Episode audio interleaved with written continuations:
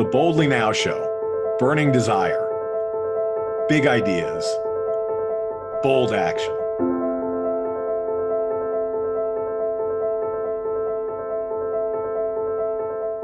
This is Michael Sean Conaway with Boldly Now. Uh, we have the great honor of, of, introducing you to Lynne Twist for a conversation. Lynne is uh, the founder of the Hunger Project, or one of the founders, one of the founders of Pachamama Alliance, and an author. Uh, the book Soul of Money has touched many of us in, in seeing and understanding the magic and energy of money. Uh, Lynne, welcome to Boldly Now. Thank you so much.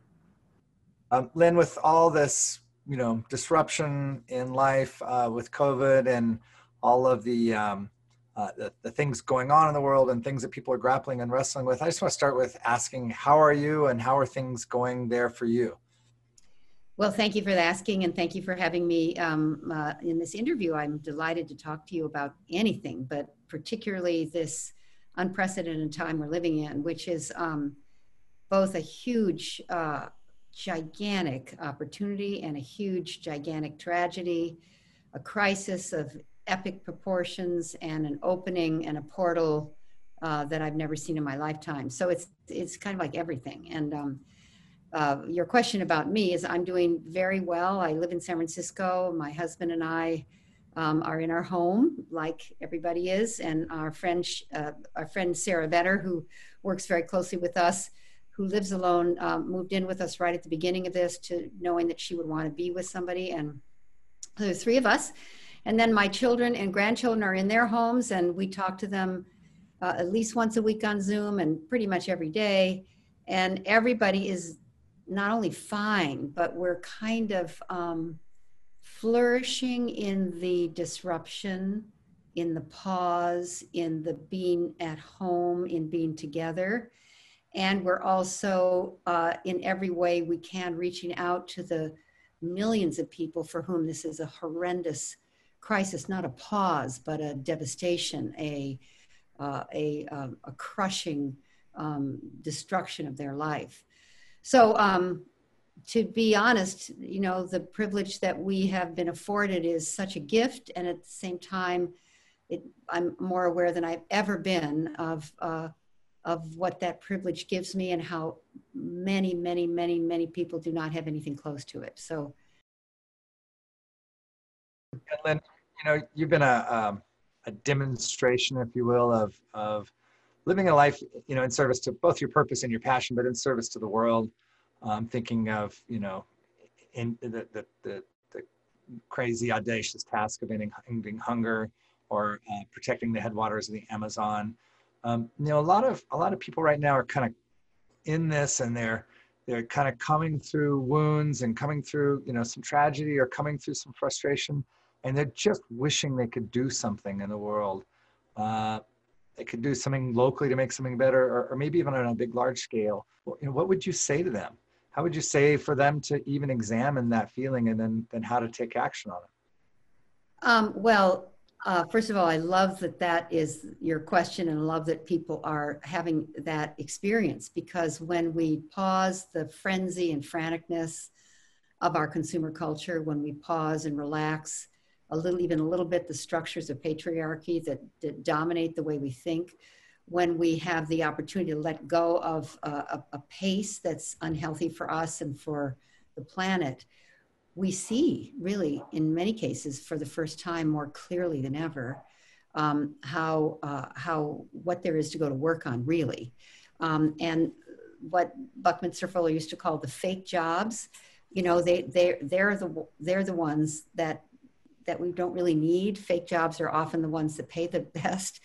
But what's really needed is, is, is what we're now calling the essential workers. And I love that people who used to have to fight for a living wage and were called low income are now called essential. I love that. I want us to make sure we keep that label for the people who do pick up our garbage, to the people who drive the trucks from the farms to the grocery store, to, to the people who um, who you know really are making keeping life afloat. Um, so uh, first of all, I think that there's an enormous opportunity to support those people, the people that are now called essential workers, the frontline responders, the police, the fire people, the uh, grocery store clerks, and to be in real reverence and recognition of them. Also, to this is an opportunity for profound, I think, appreciation for teachers, especially people who are homeschooling their kids. I mean, to really recognize what it takes for one teacher to be with kids all day long that are six years old for you know maybe 38 kids in one room i mean you know just the appreciation of these uh, people that are paid in no way we're close to what they deserve given what they do so a re um, reordering of our society a re-understanding of who's really doing work that's worth doing that's meaningful. And um, and getting behind them getting uh, uh, lifting them up making sure that we do everything we can to have them be financially compensated consistent with how essential they are uh, and relaxing our enormous um, uh, kind of unearned i think uh, adoration of what i'll call the fake jobs the huge finance sector uh, that is that is manipulating money uh, to the nines uh, and making money off money, off money, off money, off money, not producing anything for anyone, but just skimming off the top, to, to really notice how completely distorted uh, our, our world has become and to reach out and um, make uh, real noise about that with our voices so that things come out of this dramatically, radically, transformationally, evolutionarily changed. So I think that's one job everybody can do: writing to their congressman, um, writing op-eds in the in the uh, online, um, listening to the the blogs and the um, the thought leaders that are really starting to speak about how to reshape civilization. And then, of course, being as generous as you can possibly be with your money, if you have it, if you're lucky enough to have it, with organizations that are hurting, that need support, that need financial support. And, that, and I'm talking about restaurants now, you know, your local restaurant. Order out from them if you can, keep them alive, uh, as well as the, uh, the, the food banks and the uh, places that are really keeping people from you know the most dire circumstances to be generous financially but also with your time, with your energy, and with your love. You know, I really believe in the power of meditation and prayer. Uh, I believe that um, that we can actually uh, start to re uh, and reimagine the world through our intentionality. Um, and then for those people who feel comfortable enough, volunteer. I mean, actually suit yourself up with gloves and a mask and go make something happen uh, with food banks, with uh, with going to hospitals, with making sure that young people uh, are um, able to go to work by helping care for their kids. We have a. Uh, I live on a dead end street in San Francisco, and our block, uh, everybody knows everybody in our block. We're, um, you know, it's so rare for people to have a local experience of their neighborhood now. Um, and this stay at home order gives us the opportunity to really take care of our neighbors um, loan things to each other. You can do that with social distancing. You can put your mask on and, and take a casserole to an older person on your block. You can, um, we're having a dance party here on Fifth Avenue. I live on Fifth Avenue in San Francisco. We're having a band come at the end of our block and we're closing off to traffic. It's a dead end street, so that's easy to do. And they're going to social distance the band and then we're going to dance, all of us in the middle of the street. Uh, kids, and we're each person has a, a where the kids are doing a, um, drawing a circle in ch- of chalk on the ground, and you have to stay in your little orbit, and you can dance your heart out. And we're all taking pictures of each other. I mean, people are getting so creative to find ways to serve and support each other, and and that's kind of a party thing. But I'm I'm just suggesting that you really see who needs you now. Who who can you serve? Who who's who needs childcare? Who needs a meal? Who needs a, a, a Zoom call, who needs a uh, who needs some tech support, who who needs to to have a, a you know someone leave a, a note on their doorstep or a bunch of flowers. Where and how can we connect with people and express our relatedness and our love now? And you know, there's a thousand ways. I've just given some ideas, but it is it is a time for connectivity. It is a time for relationship. Even though we're quote unquote isolated. We're more connected than ever. It's a time for the kind of program that you're producing. It's absolutely a time for that. Uh, really, really perfect timing for bringing forth an environmentally sustainable, spiritually fulfilling, socially just human presence on this planet. This is the moment, this is the time. And to um, answer a question you're not quite asking, but I'm going to say it anyway the shamans we work with at Pachamama Alliance in the rainforest, they say this is the announcement of a the beginning of a huge kind of profound cleanse. They call it a cleanse.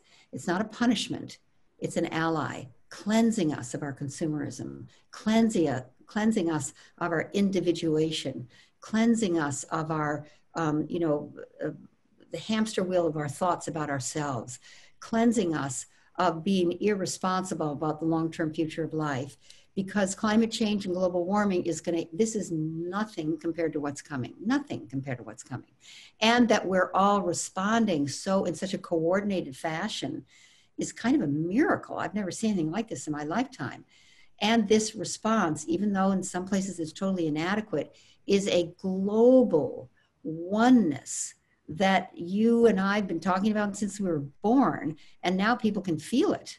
So uh, it, it's an announcement of what's to come in both the um, evolutionary leap we, we are taking, we must take, and it's an announcement of what we're going to need to do to face the enormous consequences of climate change and global warming. You said something that that like just provoked a new thought in me uh, about about how we have this kind of self cycling self thoughts our, our thoughts in our heads just cycle round and round uh, and uh, you know in buddhism we, we talk about you know accepting rejecting like our, our brain is a, a machine that says i like that i don't like that i like that i don't like that and it's nonstop mm-hmm. dividing the world into piles of things we like and piles of things we don't and i and i just it occurred to me that that the ultimate you know the ultimate life for that brain is a life where everything like there's never there's never a virus there's never problems with climate change uh, you know there's there's no racism there's no sexism there's no patriarchy our brain actually wants everything to get flat and level or that part of our brain you know like let's we'll, we'll, just for dualistic sake, not like it's true, say that there's a part of our brain that a part of us that does that and a part of us it's a soul. But you know, I think I think what just occurred to me when he said that is like, oh, it's okay that we're having really disruptive times. Mm-hmm. Because that's real. I mean, that's that's that's really real. And it's not this kind of glossed over, you know, like I like vanilla ice cream world. Um, and and if we've got more of this to come, one of the ways you could look at it is like, oh, oh, poor me, or oh, poor us. Like, oh, we're going to have to endure these climate change things or these virus things. But another way to look at it is, is oh, lucky us. We have such a, a reason to uh, abandon our self-centeredness yeah. and embrace one another and, and really become the, the loving, connected humanity, unite, united humanity that, that's our, our maybe thus far has been our potential or possibility. Um, so that's that's what just occurred to me like maybe instead of rejecting what's coming or rejecting what's so maybe there should be a level of of appreciation and love for those things coming in and maybe that's the, the message of the shaman that, that that came to me as you said that yes i would say that's absolutely the way um, to i think deal with this. It to embrace it not fight it. Um, to actually um, realize in some this is comes from one of our healer colleagues in Peru, he said that it's in some deep primordial place in who we are. We've been waiting for something like this to happen, something powerful and sacred enough to interrupt and stop us from the destructive ways we're living that we don't know how to stop. And that it the virus is is an incredible, it's not a punishment, it's an incredible ally. Um, and it's um, that's it's not happening to us, it's happening for us, as uh, Byron Katie would say, or Paul Hawken. Uh, just like climate change is not happening to us, it's happening for us. It is feedback. And um, there's a wonderful doctor that I'm very involved with right now and have enormous respect for who says that the virus is actually vi- viral viruses, there's thousands of them. Uh, they're, they're new ones all the time. Um, there has been almost no vaccines for virus ever invented. There's no vaccines for SARS. There's no vaccine for Ebola. There's no vaccine for HIV. These viruses come and they, uh, what he has said, and I think this is an amazing way to look at this viruses update our biological systems to adapt to the changes of the world. So, in the animal kingdom and the plant kingdom, and, and we're part of all that, viruses come and update the, the, uh, the genetic biology of our species. And we are a species that heads, is headed towards our extinction unless we make very serious changes. And we need biological ge- genomic help for that. I like holding it that way because it gives me, um, uh, it gives me, I, I guess it gives me hope. It makes sense to me. It allows me to understand that this is a time and a place and a, um, a, a moment when we are being aided uh, by something. And you know, it. I think about the way the natural world works, and we're part of that. Forest fires, although they're destructive, are very, very important to the restoration of forests. And some of the trees die. Many of them, most of them do. Um, uh, you know, these uh, floods uh, that come through or tsunamis that come through are horribly destructive, but they also create uh, adaptations in the natural cycles. So, you know, we, these, the, these um, human beings who, who have such grandiose ideas about ourselves, we're actually part of a much larger ecological system. We're not in charge of it. We're not trying to save it. We are part of it. And it is actually probably saving us. So um, that way of looking at it um, is another way to make sense of all this. And I appreciate that, what you said, because for me, um, uh, I, I, I have, an, my heart really goes out to those people who are suffering. Uh, but even the economic uh, ramifications of this are revealing that our money system is, is, is completely not working. And if, it, it, if we can actually see that this um, dissolution of the systems and structures that uh, we've been caught in for so long is a gift not a tragedy, because we will need to reimagine, recreate the world out of it. Rather than try to fix the systems, uh, we have the opportunity, the possibility, I think the, the duty uh, and the great privilege of reimagining, recreating, redesigning, renewing, respecting, relooking, um, re um, uh, formulating uh, the world. And that's what I think this whole thing is ultimately going to give us the opportunity to do. I love. I want to. I just want to mark something there. Um, you were you were saying they're going to ties all these pieces together. I think human beings see themselves separate from an ecosystem. I think we see ourselves as this kind of completely other alien thing on the planet, and then there's then there's the rest of life. Yes. Um, and what you're saying is that there's a, and I'm gonna I'm gonna I'm going to go a little bit farther with this, but there's an inherent intelligence here. You know, we might call it self-organizing universe. You might call it God. You might call it whatever occurs to you, but there's an intelligence. Absolutely. Um, yeah. And, and and and if the if the virus is part of the intelligence, and I love what you said, it's come here to actually upgrade us as a species, or up maybe even upgrade the ecosystem, not to destroy us or take us out. But I like like if you could say there's like there's something going on here something going on here and we're not unlike we, we'd like to think that we're at the cause of every single thing going on on the planet. Maybe that we're actually part of it all uh, and we have enough we have enough intelligence if we really think about it to to apprehend that thing going on out there and to acknowledge it and, and to give it some uh, some yeah like respect. I mean respect to covid-19 it is it is it's powerful. It's a force of nature. Um, and, uh, you know, it stopped most human systems. You know, they're all so fragile that, that one virus took it all out. And the other thing I think you're saying, and I want to I want to dig into this a little bit more because I think it points to the future, is that you know most human systems are not like ecologies. They're not built on these these really small feedback loops that add up to an overall system that communicates really well with itself. Um, you know, our, our government can't deploy masks, right? Like one of the most simple functions you would think that a society could do is actually take a, a product and make sure everybody has enough of it. Um, but because masks had never been in demand like they were before, the system wasn't optimized for that. Right. So so then it's fragile. Boom, the, the demand for masks goes up, masks mask distribution breaks.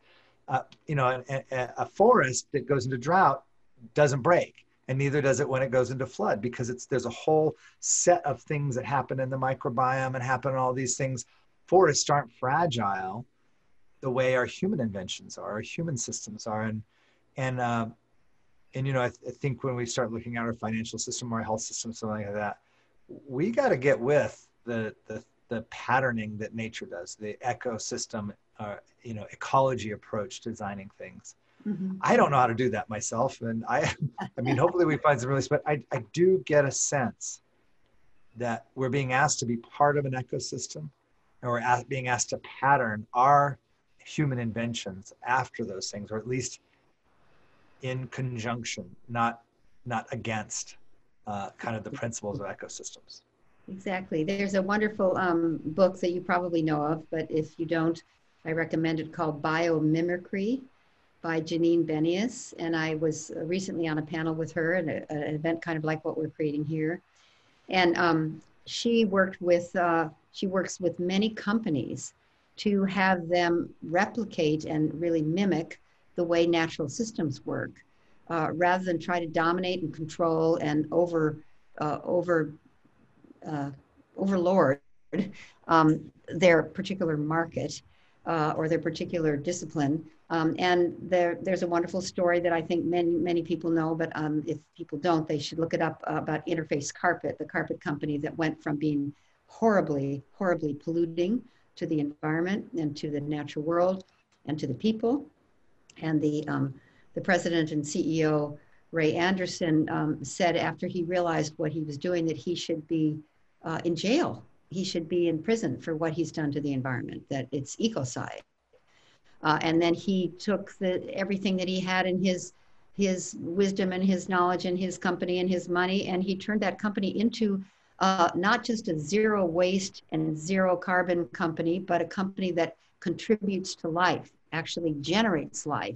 And they make carpets at the same time and there's a wonderful new film about that that's about to come out. Right. Um, and that story is such an um, icon of what you're talking about because life generates life. Living systems generate life, generate prosperity and vitality around them.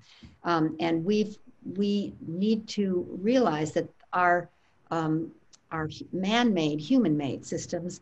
Uh, there are some that do that because they've been invented by people who are thinking that way but most do not. And that is really what we're up against now. Buckminster Fuller predicted this. He said that in within 50 years, in 1976, he said within 50 years, all of our institutions would be so dysfunctional that we would need to, we wouldn't be able to fix them.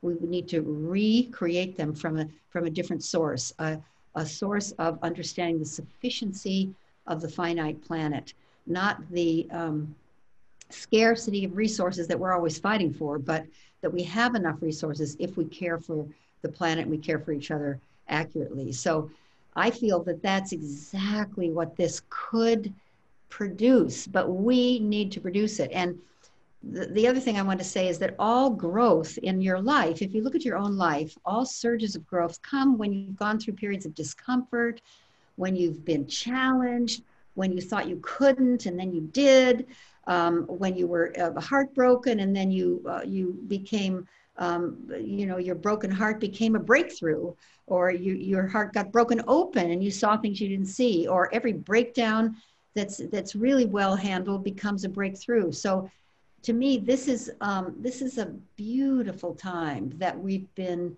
invited to go inside not just inside of our homes but inside here and reconstitute our sense of being. Um, and this breakdown, this heartbreaking breakdown, is um, absolutely is painful. Absolutely has suffering involved with it, and that my heart goes out to those people who are going through that, and perhaps it'll happen to me. And if it does, I will accept that that destiny. Um, at the same time, this is part of what I call a huge evolutionary leap what is a growth spurt. And we don't grow out of the sunshine. You know steel isn't tempered in the sunshine. It's tempered in the in the kitchen in the heat in the fire. So we're um, we have the opportunity and i think it's happening to have a giant growth spurt right now um, one that that no one could have caused with a workshop or a summit uh, but but this experience that we're all having in one experience at the same time, and out of it, we are much more a oneness, a, a, a planetary consciousness.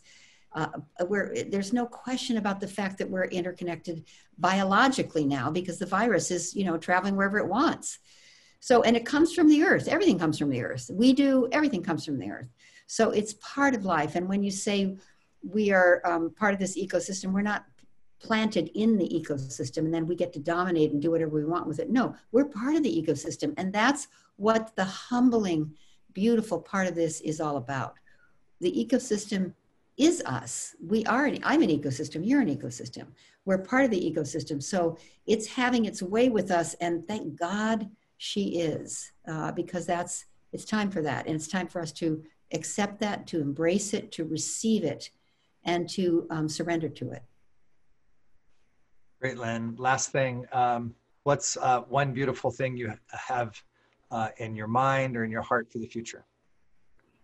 Um, well, I'm a, a, a new and uh, now kind of enthusiastic advocate for uh, Kate Raworth's Donut Economics. Great book, huh? I, I love that system. I love that idea that there's a inner circle in this donut that we won't let people go below um, you know food and shelter and uh, education and um, gender equality and uh, all of that and racial equality and then the outer ring of that donut is we will not allow people to amass tremendous wealth that's just not right for anybody it, it's unhealthy for the people who do it and it's unhealthy for everybody else we will not take more from this planet than is uh, is what, what we need. We won't take what we want, we'll take what we need.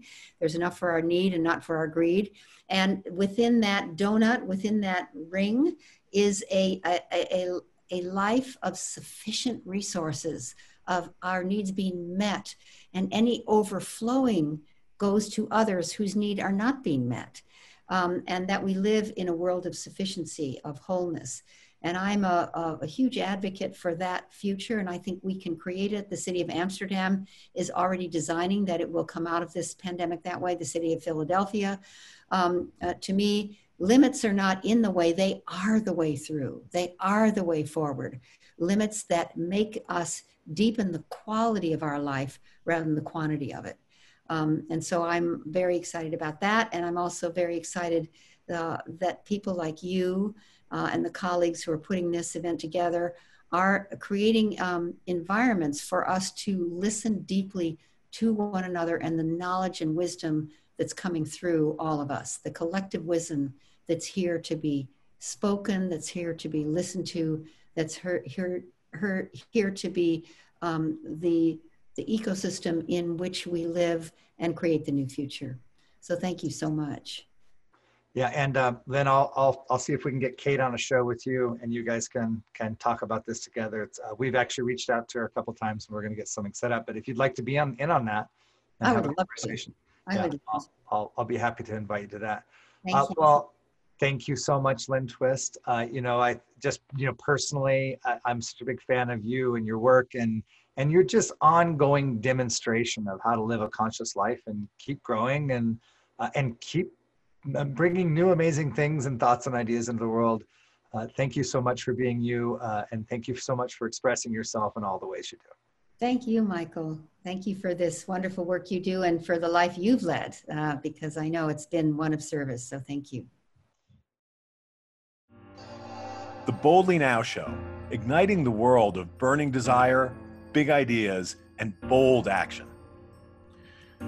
Be sure to download Boldly You in the App Store, Google Play, or online at bold.ly forward slash YOU. Boldly You is an app and learning platform igniting your burning desire, big ideas, and bold action. generating a future for a thriving humanity.